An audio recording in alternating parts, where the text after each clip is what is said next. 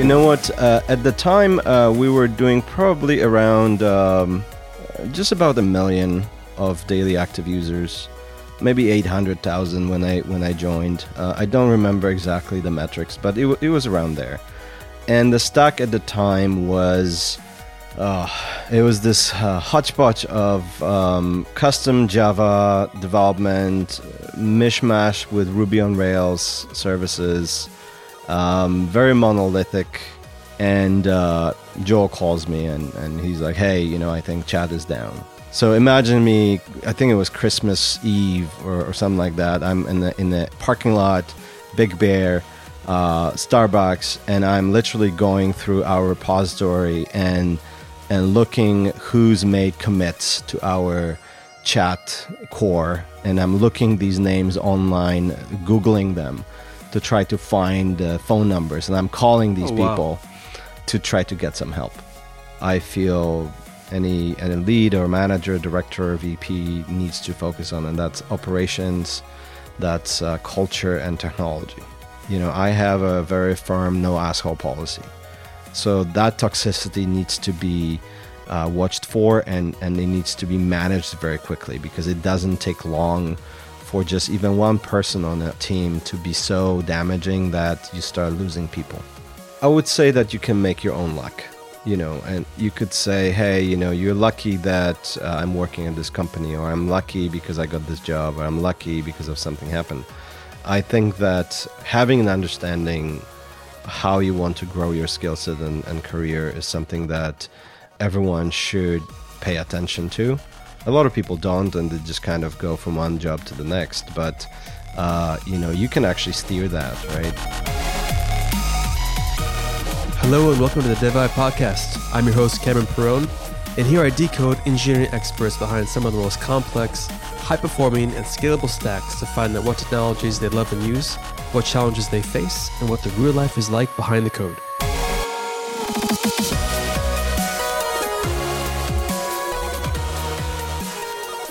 All right, Lucas, welcome to the podcast. How's it going? Everything is good. Everything is good. Uh, Grindr, 3.2 million daily active users. That's correct. Amazing. All right. Well, let's start at the top. Why did you choose to work at Grindr?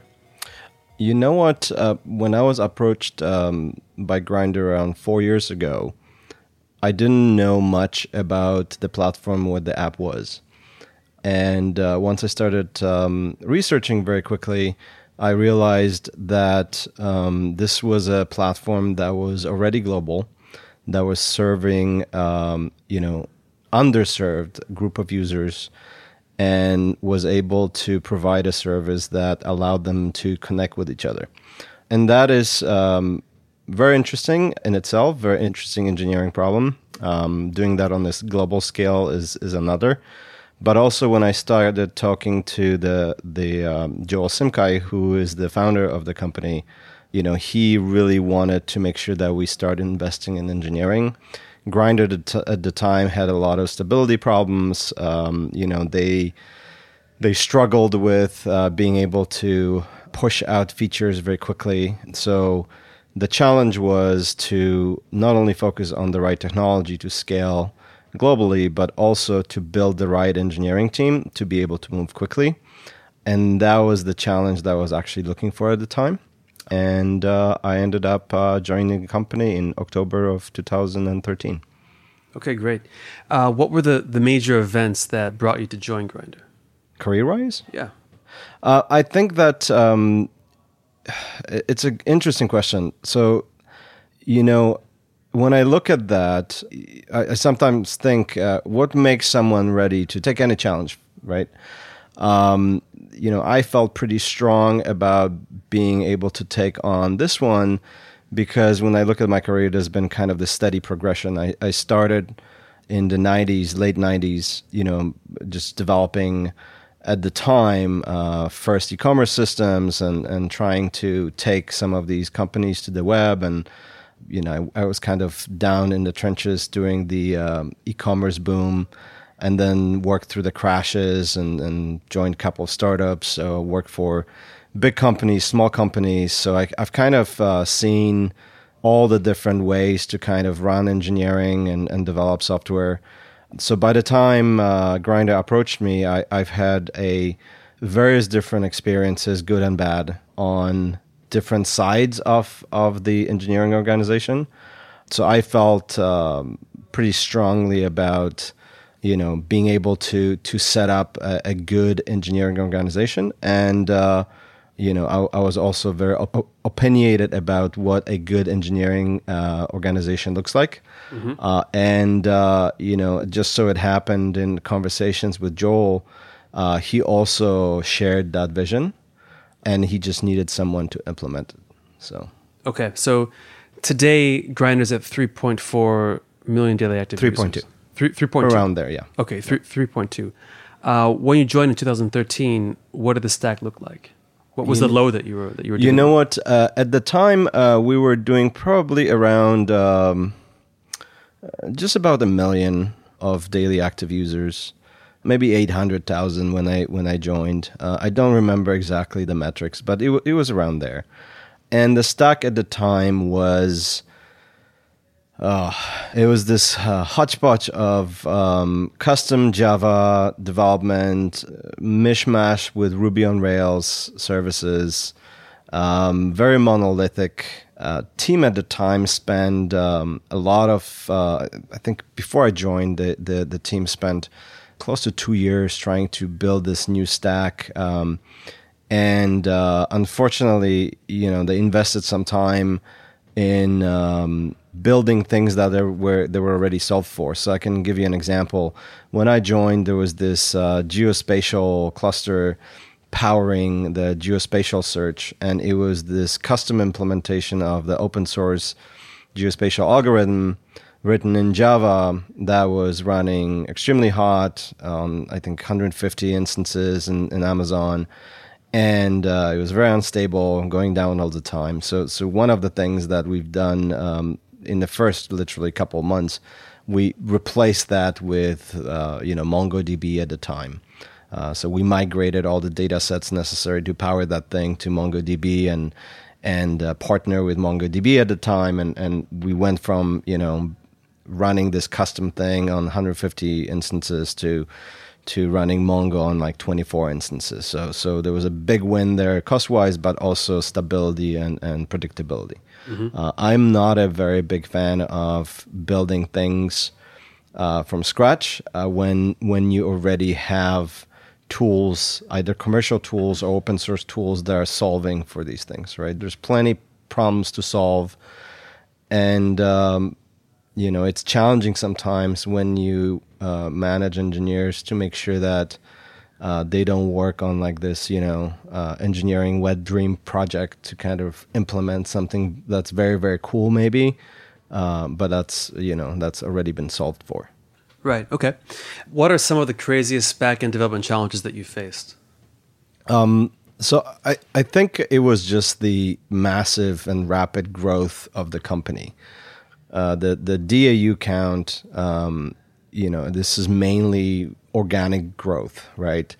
And uh, it's amazing to me because uh, you know we we have just created a marketing uh, department about a year ago. Um, so you know regular things like you know user acquisition and, and kind of managing that funnel and and going out there and and actually um, making sure that you do all the right things in terms of email campaigns and engagement campaigns to kind of bring the users to the app and, and keep them there.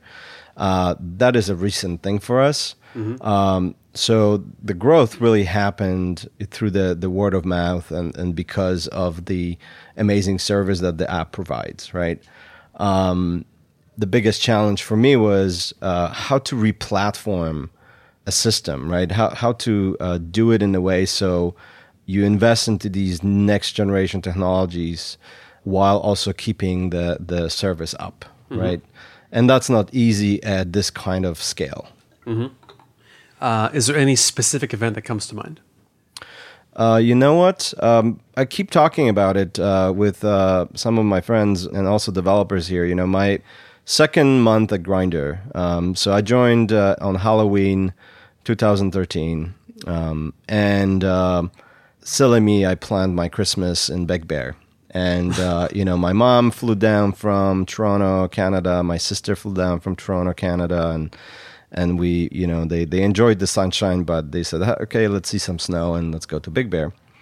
And silly me, I, me, I thought that you know this is gonna be just a nice holiday.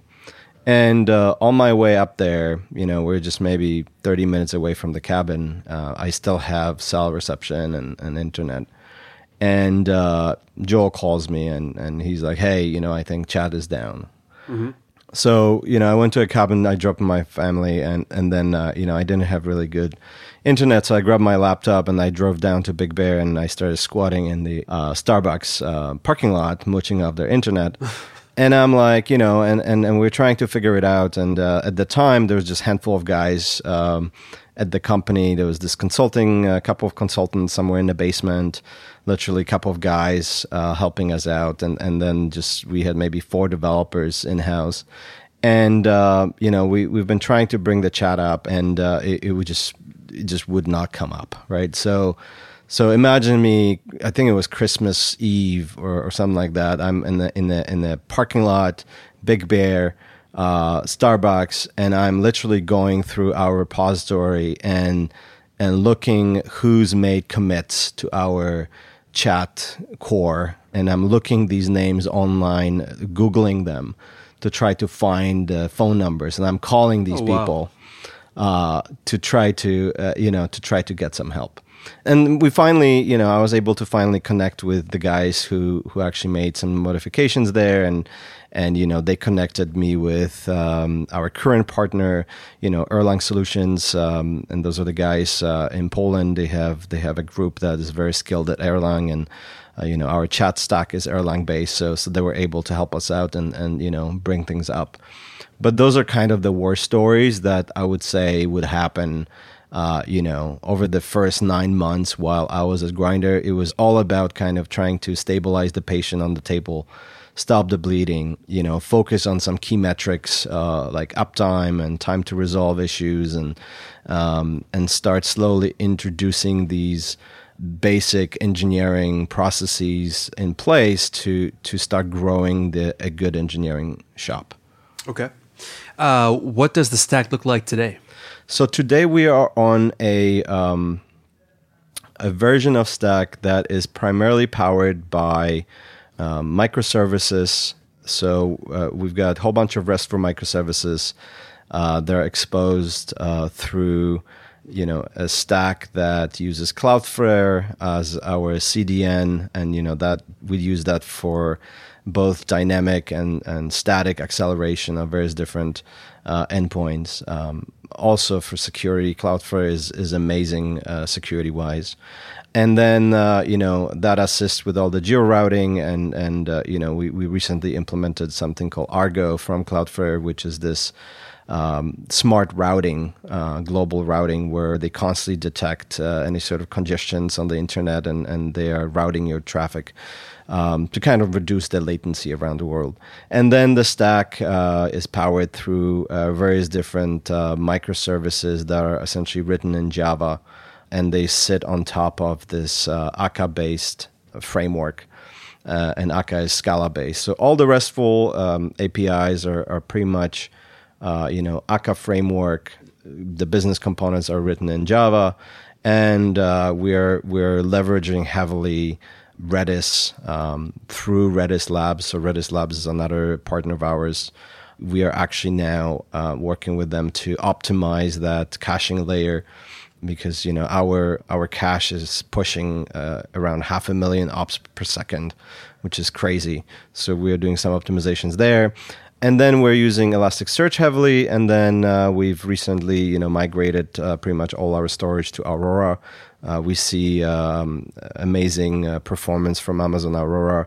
And then on the uh, chat side, uh, the chat side is powered by, uh, you know, uh, stateful connection, and that is powered by XMPP. And the the main engine there is is Mongoose IM, which is this Erlang based chat server, and that's kind of what's powering our real time chat.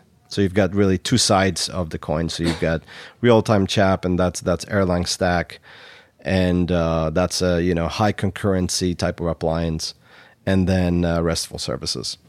Okay, how big is the Redis uh, cluster?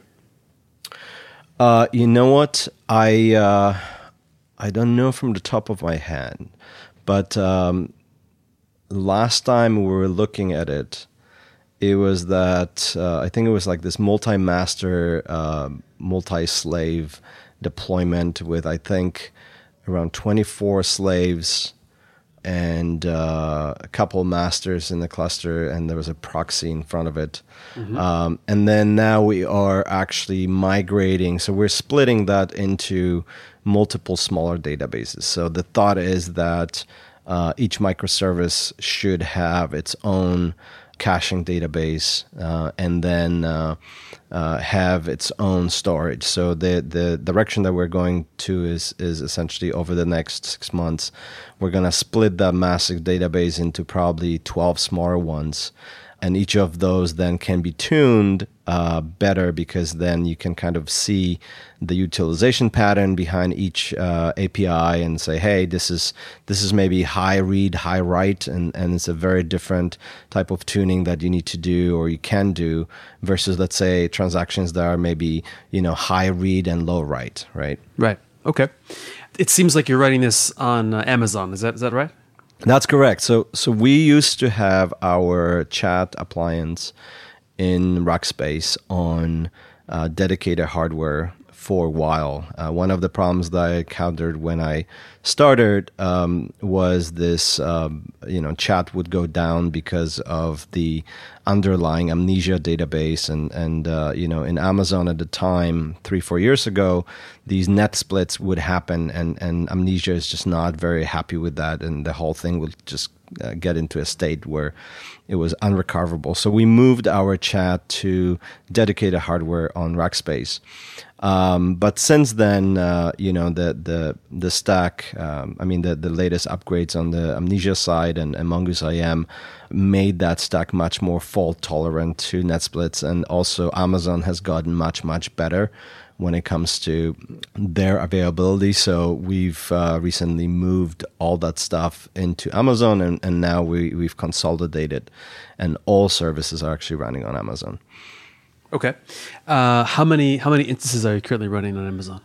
Uh, you know what? It's um, so I think all in total, if you were to just kind of count everything, uh, it's probably 800. But uh, production is probably running on on around um, you know 200 250 instances of various different types. Mm-hmm and then uh, you know everything else are our you know development environments and and QA and load test environments, and then you know all the kind of ETL and and data science uh, jobs, all that type of stuff. Okay, cool. What was the decision like to move to Amazon Aurora specifically? It sounds like you're using something else before that, and yeah, so we had this hodgepodge of various different stuff. So we had um, we were using RDS, and we were using Dynamo, and we were using uh, MongoDB, and uh, there's been a lot of experimentation about uh, you know possibly using Cassandra or, or, or MariaDB and and Percona MySQL. I mean, we we kind of looked at a whole bunch of different stuff, and uh, Aurora came out, and uh, you know we we kind of put it through the paces you know the combination of the performance and also the low maintenance of necessary to keep that infrastructure uh, in place, um, you know, made us decide that we should consolidate. So we actually migrated a lot of our uh, databases away from, you know, MongoDB and Dynamo and and all the different hodgepodge of different storage, and we kind of consolidated on Aurora. And uh, you know, in addition to Aurora, like I said, we're using also Elasticsearch, and and uh, you know that's powering our um, and geospatial cert, uh, queries. And we also use um, Redis as this write through cache for all our services. Right, okay. It seems like there's some unpredictability in the events that can suddenly like throttle up usage, right? Like gay pride events, yeah, a yeah. sudden like event of people meeting together, like in in any kind of like urban center. Can you talk about that a little bit and like what that looks like on the stack? Uh, absolutely. So, so uh, you know, we we most of the time we enjoy pretty steady traffic. So, you know, we are not a necessarily a bursty application, right? This is not like let's say uh, StubHub or, or Ticketmaster, where they, they've got some sort of a ticket sale going on and, and they go from zero to hero in like a couple of seconds, right? And, and the, the infrastructure has to scale. Having said that, though, we do have, you know, various different events that happen. So, you know, like June is all Pride throughout the various different countries. So we do have to prepare for that. And, uh, you know, we, we rely on uh, Amazon and, and, uh, uh, the elastic load balancers to kind of take on that load. Um, but having said that, you know, uh, ELBs are not very good at bursty traffic.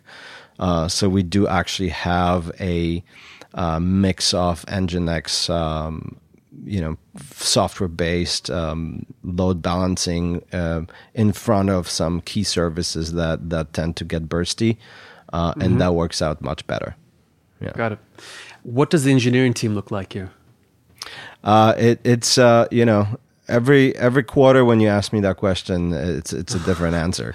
Uh, so the the the probably the most exciting thing about this place is that um, you know we've been evolving and uh, growing like crazy. So I mentioned when I started, there was you know a handful of guys here. Maybe the the whole team in office was four people, and maybe two three additional consultants, right? And uh, now we have a team of close to 80, 90 people geographically distributed. Uh, and all the team uh, is actually organized now into these full stack um, delivery teams. And we've got essentially nine delivery teams. Each team is kind of like a mini startup within Grindr. Um, they have their own business mission, they have their own business KPIs that they're driving and uh, each team is composed in a way so uh, they have all the functional uh, knowledge to be able to execute without being dependent on other teams. So, uh, you know, a team could have iOS developers, Android developers, backend, uh, DevOps, uh, QA. They may have some designers, you know, and and and they really operate very independently. Uh, and the idea is that we want to reduce that friction between the teams and enable them so they can kind of move fast and innovate and, and kind of deliver on their mission. Okay. We spoke earlier about some unusual events or external forces that have enabled you to kind of recreate the stack. Uh, specifically about in some some countries or some like groups that are targeting gay men through Grindr.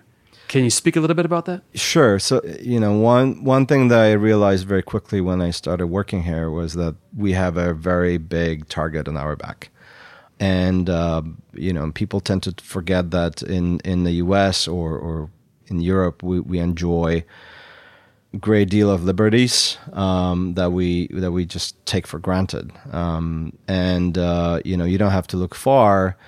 And uh, there are countries where being gay is uh, considered against the law, or uh, you know, it's it's being um, you know shunned.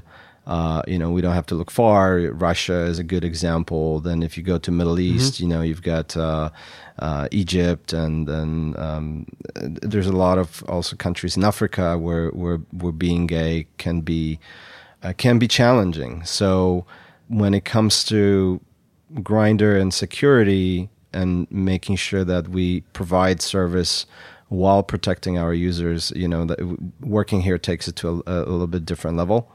I can tell you that as part of the replatforming of our stack we we've spent a lot of time investing into um, security on, on the client side and the, the mobile, s- I mean, the, the, you know, how data is transmitted between the client and the backend. Also, you know, we, we spend a great deal um, making sure that, uh, you know, we, we try to hack ourselves. So we partner with third parties to do quarterly security audits, but also we've created a red team inside of our organization and and you know uh, these guys report directly to me and and you know all they do is try to hack us every day uh, Wow. to kind of um, you know elevate our our stance uh, and Right. reduce the attack surface. How important is failure in uh, engineering? Um, so Moving on. right. Well, without failure, uh, we wouldn't be where we are today. Uh, I think from the very beginning, uh, one of the goals that I set for for our company was to build a, a culture where you know we have emphasis on learning and and you know failure is not punished. So you know my everything that that I do today and and working with our management team is to make sure that uh, teams are able to fail fast uh, learn from that, and then uh, you know uh, grow stronger. That needs to be part of a culture, and it cannot only be on engineering. That has to also be recognized by the executive team, and and you know my job as a CTO is to to kind of carry that message and and educate everyone. Um, so it's uh, by now it's a big part of our culture to be able to fail fast, learn from it, and then improve. Got it. Um, where have you yourself failed as an engineering leader, and what have you learned from it? Wow, all these tough questions. so it's a Dev Vibe podcast, I man. know, right? Uh, It's not a walk in the park. Listen, so so there there's been some uh, some decisions. Uh, you know, looking back on the last four years, um, there are some decisions where you know, um thinking back, uh, I could have done uh, some things differently. So. So I, I think the biggest one that's always on my mind is is you know the decision that uh, we've made to re-platform our clients. So you know, in the first nine months when I was here, we, we pretty much knew that we needed to re-platform the back end and, and the cloud architecture and all that stuff. And then also, um, we, we realized that we needed to re-platform our clients um, in order to, uh, you know, have a better security core and, and, uh, and structure of the app better so the teams can actually move faster and independently. So um, we actually decided to do kind of like this big bang approach, and and at the time we we said, okay, we can do it in six to nine months. And uh, you know, I, I sold it to our founder, and uh, you know, he was like, okay, you know, if if this is how how long it's gonna take, you know. We're just gonna kind of hunker down, and we're not gonna be delivering any features. You guys need to re-platform the client, and and then we'll, uh, you know, the promise was that once we're done, then the, the clients are gonna be uh, much much better. We, we'll have all the, uh, you know, the the code coverage in place and all the different tools in place to be able to move fast, right? So, and and that project essentially um, took a year and a half and uh, it was tough. I mean, um, a, a big bang rewrite like that is is always very challenging.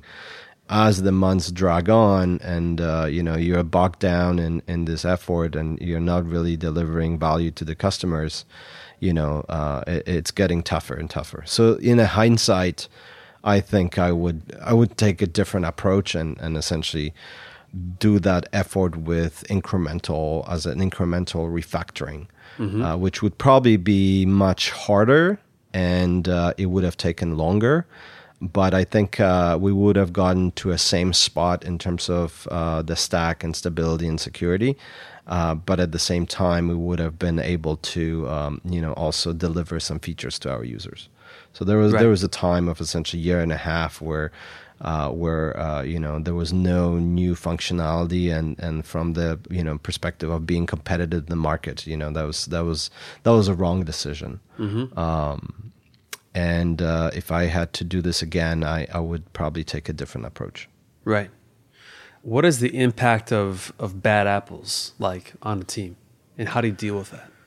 Bad apples, as in yeah. a situation could be like you, you have a very talented person, yep but he's not vibing well Yeah. either with his teammates Yeah. or with manager. So, So, on. so listen, I, I think um, as an engineering leader, um, you know, there are really three aspects that I feel any any lead or manager, director, or VP needs to focus on, and that's operations, that's uh, culture and technology, right? And uh, and and there's a different blend depending on where you are and what you're doing. You know, you may be doing maybe you know 80% tech and and then 10% operations, 10% culture. If you're maybe just uh, just a lead, right? Your your focus is very technical. Right. Um, I can tell you that um, I kind of evolved through being here from the very beginning. My focus was very technical, right? I was still writing code. I was still involved in the cloud architecture and actually, you know, making stuff happen. Uh, and over time, as the team started to grow, you know, my role started to focus more on operations, which which is, hey, you know, what processes do we need to have? What kind of metrics? What kind of tools? How are we going to organize ourselves in a way so we can actually do it, right? And and then and then as the team grew, uh, you know, my focus then uh, became more and more on, on culture. So so now uh, the main function I think is is you know I still I'm I'm very much involved in technology and operations, but the reality is we have a very good team that drives those.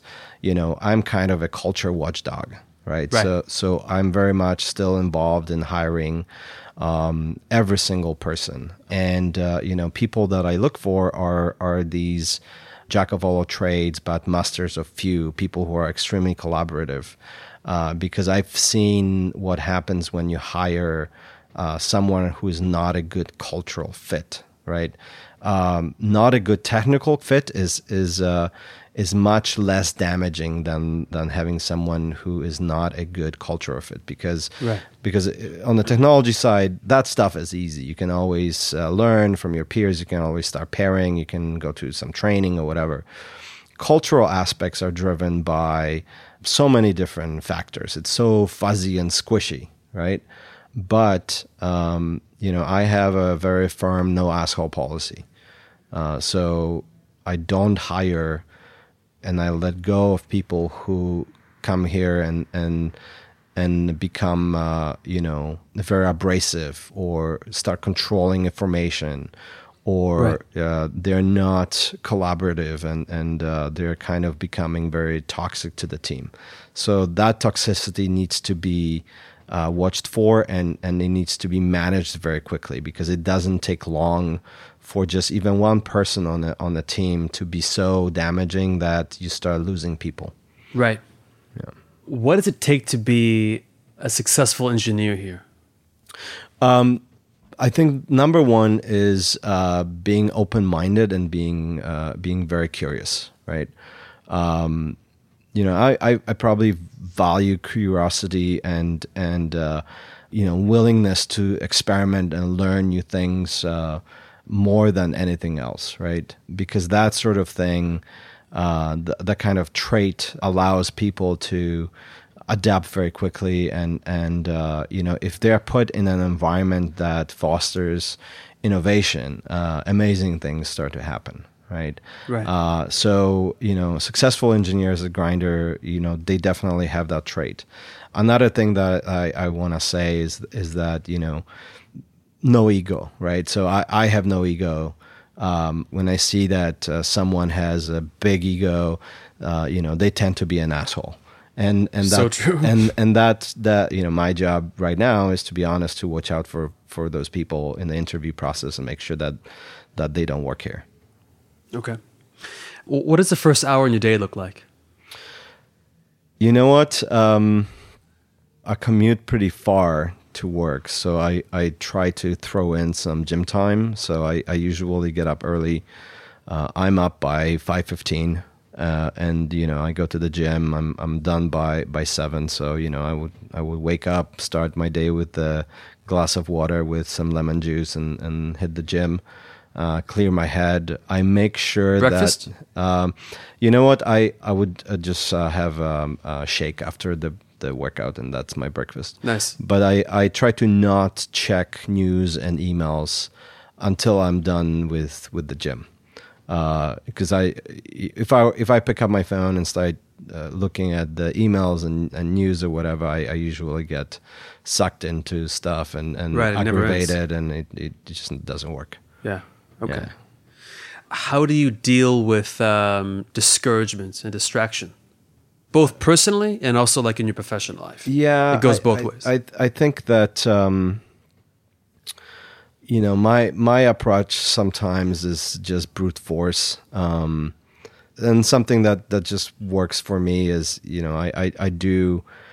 I do goal settings and, and I, I try to, uh, before I go to bed, I actually write out some things that I want to accomplish next day uh, on a piece of paper. So Mm-hmm. um, uh, that is my way to kind of keep myself uh, focused. Um, you know, uh, when I said brute force, I, I would just say, hey, this is what you need to get done and get it done and, and just push through.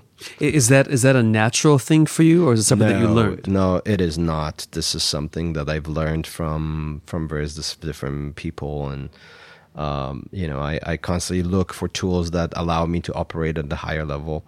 Uh, you know, I actually I love reading books. Like uh, I'm reading right now, "Tools of the Titans" uh, by Tim Ferriss. Very good one, yeah. Right. So I found that as um, as I progress and as the team grows, uh, you, you just have to keep developing yourself because if you're static, then then the organization or or life starts outpacing you, your ability to deal with Right. things, and that's when things get hairy. Right. How do you? I mean, you. It seems like you have a tremendous amount of responsibilities, and also like the challenge of dealing with fires when they come out. It's it's it's a real issue. But Right. how do you find time, or how do you balance your own personal interests? We could talk about a few of those, and also like your own relationships outside of the heavy workload that you have. so so listen, I, I think that uh, the uh, I would say first two years at Grindr um, were very difficult. Um, I mean, I, I I can probably say you know this was like a twelve to fifteen hour commitment for the first two years. That's intense. Um, and during that time, you know, there was really no personal relationships. It was all work. And, um, you know, I managed by doing some sailing on the weekends or just, just riding my motorcycle.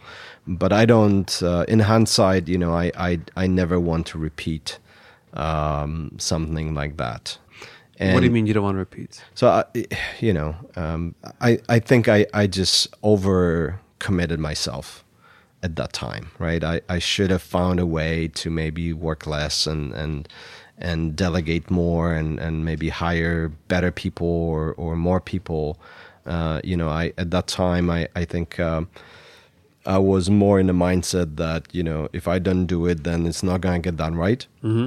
Right. uh, and and that is something that uh, I needed to learn, unlearn, right? Unlearn and and just empower your people, uh, empower the team, uh, trust, develop that trust, right? And because then that allows you to do other things and and kind of uh, look beyond the fog of war, right?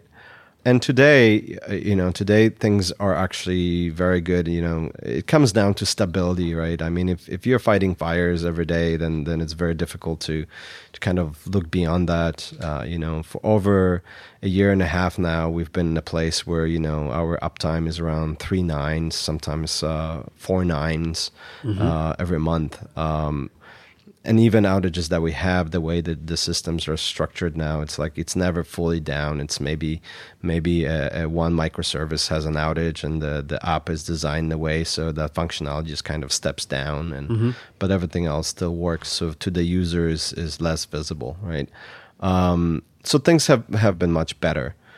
And um, you know as far as personal relationships um, i don't know if we should talk about that we don't need to talk about that, but like, how do you find the balance? I mean, are you? Is there a certain time of the day when you shut the computer off and you focus on the things that are important to you, whether it's people or motorcycling, sailing, reading? How, Yeah. how do you? Yeah, yeah, yeah. How do you get so into I- like a workflow where you can Uh, got it. focus? So, so listen, I, I, I compartmentalize my, my day. So, um, you know, I plan my day in uh, probably 30 minute increments uh, when, when I'm at work. Uh, and then after that, I also have set time where I do my, you know, I have my reading time and, and, uh, uh, you know, I, I have the time scheduled for where I, where, you know, I would catch up with my family on the phone or whatever. So, um, you know, I, I tend to use, uh, Google tools and everything to just kind of help me organize my day, and then I try to stick to it.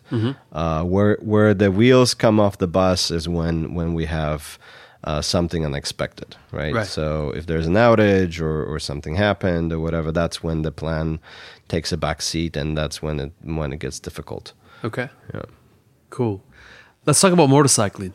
Yeah, let's talk about motorcycling. What is it? uh, you, you know what? Uh, I uh, it's just I don't know what it is. I, I got into it um, uh, probably five years ago, and um, it was due because uh, at the time I was working in Santa Monica, and and I lived in Long Beach, and uh, a friend of mine was like, "Hey, you know, you gotta get a motorcycle because otherwise you're gonna be sitting in traffic." And and I um, I uh, took on the um, rider safety course, and I got my first motorcycle, and I started riding, and I just I just love it. So uh, there's something about it where you're just on your motorcycle and and you you go, and it's that freedom um, that you have. Uh, I actually commute most of the time by by motorcycle from Long Beach to West Hollywood, which is uh, which is pretty interesting in the in the rush hour in LA. Um, I one of these guys that's weaving through the traffic. you know what? I'm I'm one of those guys that tries not to do it, but uh, the reality is that So you, tempting here. you kind of have to. Um, uh, but I never go, you know, balls to the wall between the cars. That's just uh, that's accident waiting to happen. Yeah, A few more questions for you. sure. Being a successful engineer, it falls between like a spectrum of like luck and pure skill and expertise. Mm-hmm. How important is luck in the career of any engineer? I, I would say that you can make your own luck. Um, you know, and you could say, hey, you know, you're lucky that uh, I'm working at this company, or I'm lucky because I got this job, or I'm lucky because of something happened. I think that a lot of that, uh, you know, having an understanding uh, how you want to grow your skill set and, and career is something that everyone should pay attention to. Uh, a lot of people don't, and they just kind of go from one job to the next. But uh, you know, you can actually steer that, right? You can spend the time to go to meetups and and uh, you know grow that professional network and make the necessary relationships that that enable then the growth in the future, right? and that's important you know Eh, as an engineer when when you're getting that first job and and you're starting out you know you, you over time you gotta you have to develop those relationships and, you, and ideally you want to know um, what do you want to do right what, what type of things you're good at what type of things excite you and and do something that you feel passionate about every day otherwise uh, it gets boring Is LA the right place to pursue a career as an engineer? Absolutely. I, I think um, LA is a very interesting spot uh, because you've got uh, you've we've got the Silicon Beach. Uh, we also have tech distributed throughout the South Bay. Uh, and you've got a uh, very diverse ecosystem of various different companies. So, you know, if you want to work in healthcare, you can. If you want to work in automotive, there's a lot of automotive going on. Um, uh, same with insurance. Uh, if you want media, there's a lot of media companies. Uh, we also have, uh, you know, some hardcore engineering companies here. Um, so you know, you have a you have a wide range of various different companies that you can align yourself with, and uh, it's not as techy or it's not as uh, in your face like let's say San Francisco. Right. Uh, so it's it's a little bit uh, you know it's it's maybe a little bit um, more laid back. Okay. Is LA a good place if you look at someone who's starting off versus someone who's pretty experienced? Where where does it make the most sense? You know what? Uh, I I don't think it matters. Um, you know, if if you're starting out here, you for the most part, I think you have the same uh, options that you would have in the Bay Area because a lot of these companies are actually here.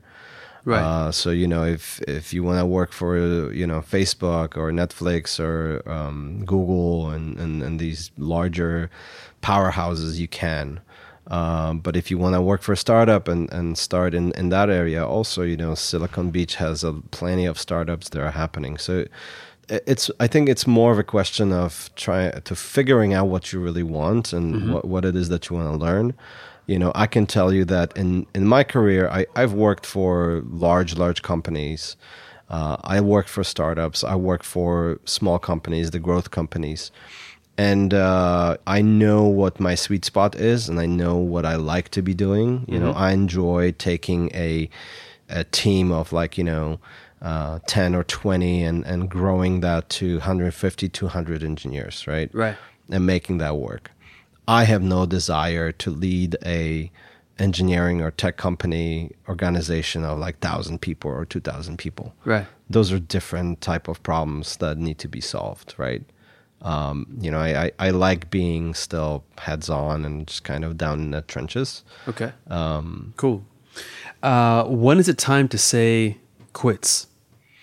Not like, let's say, like per job, but per the project or like an initiative that you're working on where you're collaborating with, with uh, people together. Right. Um, so I, I think it, it, it really comes down to making sure that you have a well defined outcome for everything that you do. Um, right. When I see a lot of spend, both in, in personal lives or, or spend in terms of projects or, or engineering, is if you have a very squishy target, um, that tends to cause the spin because um, you really don't truly know what you're after, right? So having making sure that whatever you do, you have a very clear outcome in place, and and you kind of check against that is key. Mm-hmm. Um, because that allows you then to assess them and, and kind of do that, you know, risk reward type of analysis and, and, and, you know, hey, I've been banging my head against a wall and, and we got to a certain point and, you know, is the juice still worth the squeeze, so to speak? Right. Right. Uh, and, and without having a clear outcome in mind, it's, it's difficult. Okay. What kind of music do you listen to, both at home or when you're working? Oh man, uh, so I am uh, I'm equal opportunity kind of a guy. So so I I tend to listen to a lot of different things.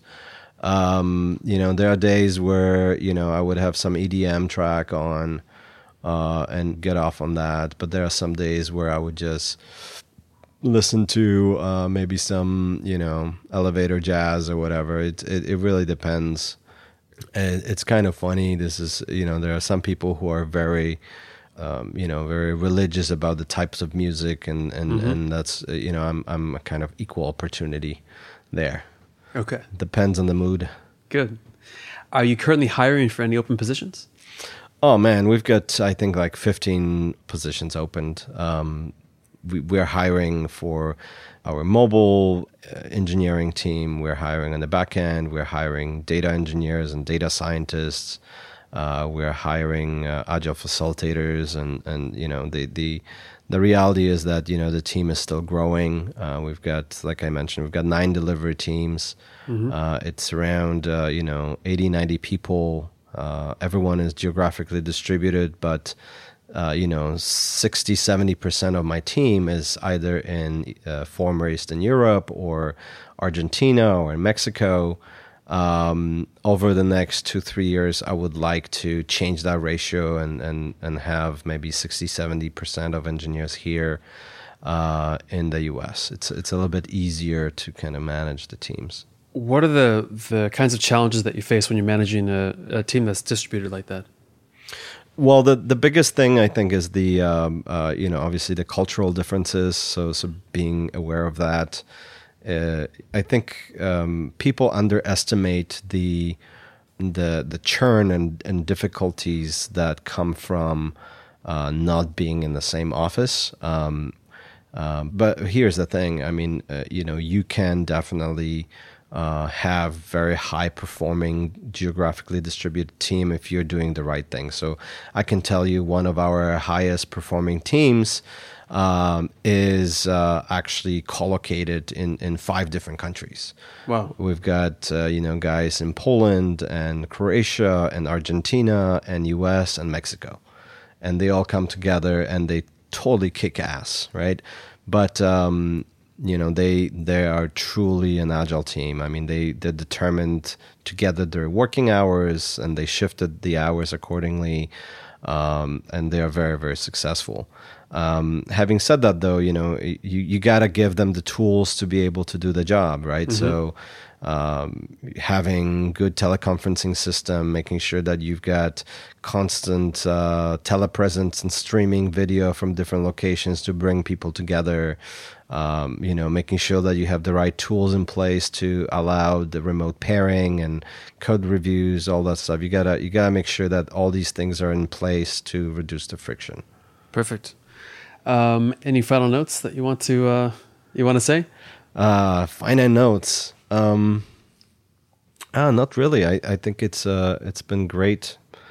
Uh, looking back, uh, when I joined Grindr, I, I definitely did not expect uh, uh, various different turns and twists that happened over the next uh, four years. Um, but I can tell you that, uh, you know, as a company, um, we've matured a lot, and and now you know there's this next chapter beginning for us where you know we are driving towards that uh, 10 million DAU mark over the next uh, two three years, right? And that's going to come from uh, all the marketing efforts and and organic growth, and we're going to be focusing, uh, you know, on specific markets uh, their growth markets for us and, and maybe doing very specific market studies to start developing features that are targeting just those markets, right? Mm-hmm. So, so this is going to be very exciting for us.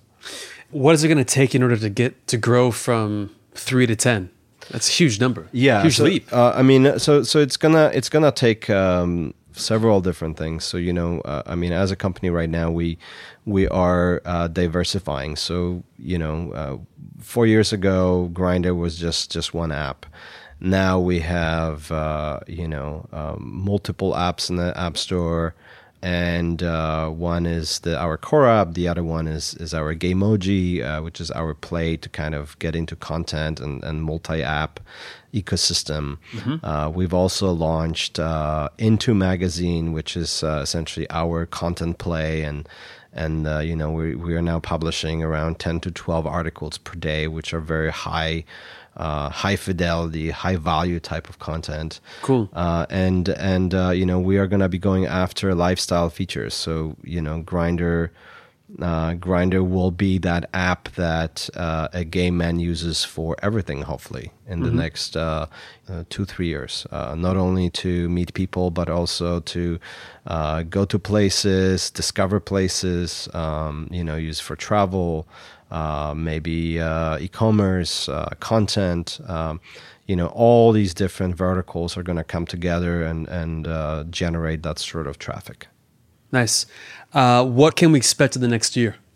Uh, I think next year um, there's going to be more uh, features that are driven by our data science. Um, so, you know, we've been uh, investing heavily in our data science and data innovation team.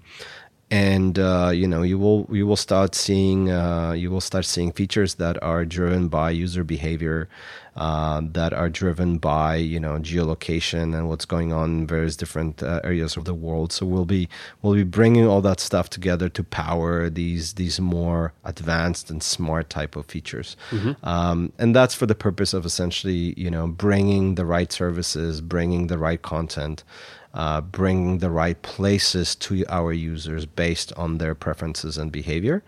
Um, that we want to discover in a passive way. So I, I don't want to be pester people with questionnaires and all whatever. I mean, um, perfect use cases like you know I, I know that uh, you know as a user you you may be going to uh, you know sushi restaurants or you may be working out at Equinox as opposed to some other gym you mm-hmm. know so so so the very interesting question is like you know uh, how can I use that information to provide better service, mm-hmm. right?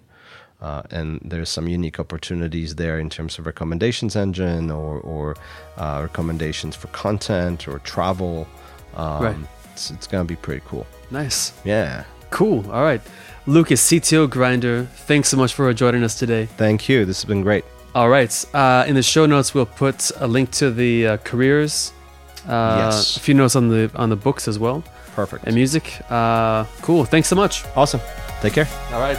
Bye. Hi, thanks so much for listening. Your feedback is really important to us. We really want to learn how we can make it better. Let us know who you want to listen to. If there's certain questions you want us to ask, please reach out to us on all the socials. You can find us at the DevVibe Podcast on Twitter, Instagram, Facebook. Feel free to email me directly at Cameron, C A M E R O N, at devvibe.io. That's devvibe, D E V I B E dot I O. Thanks again.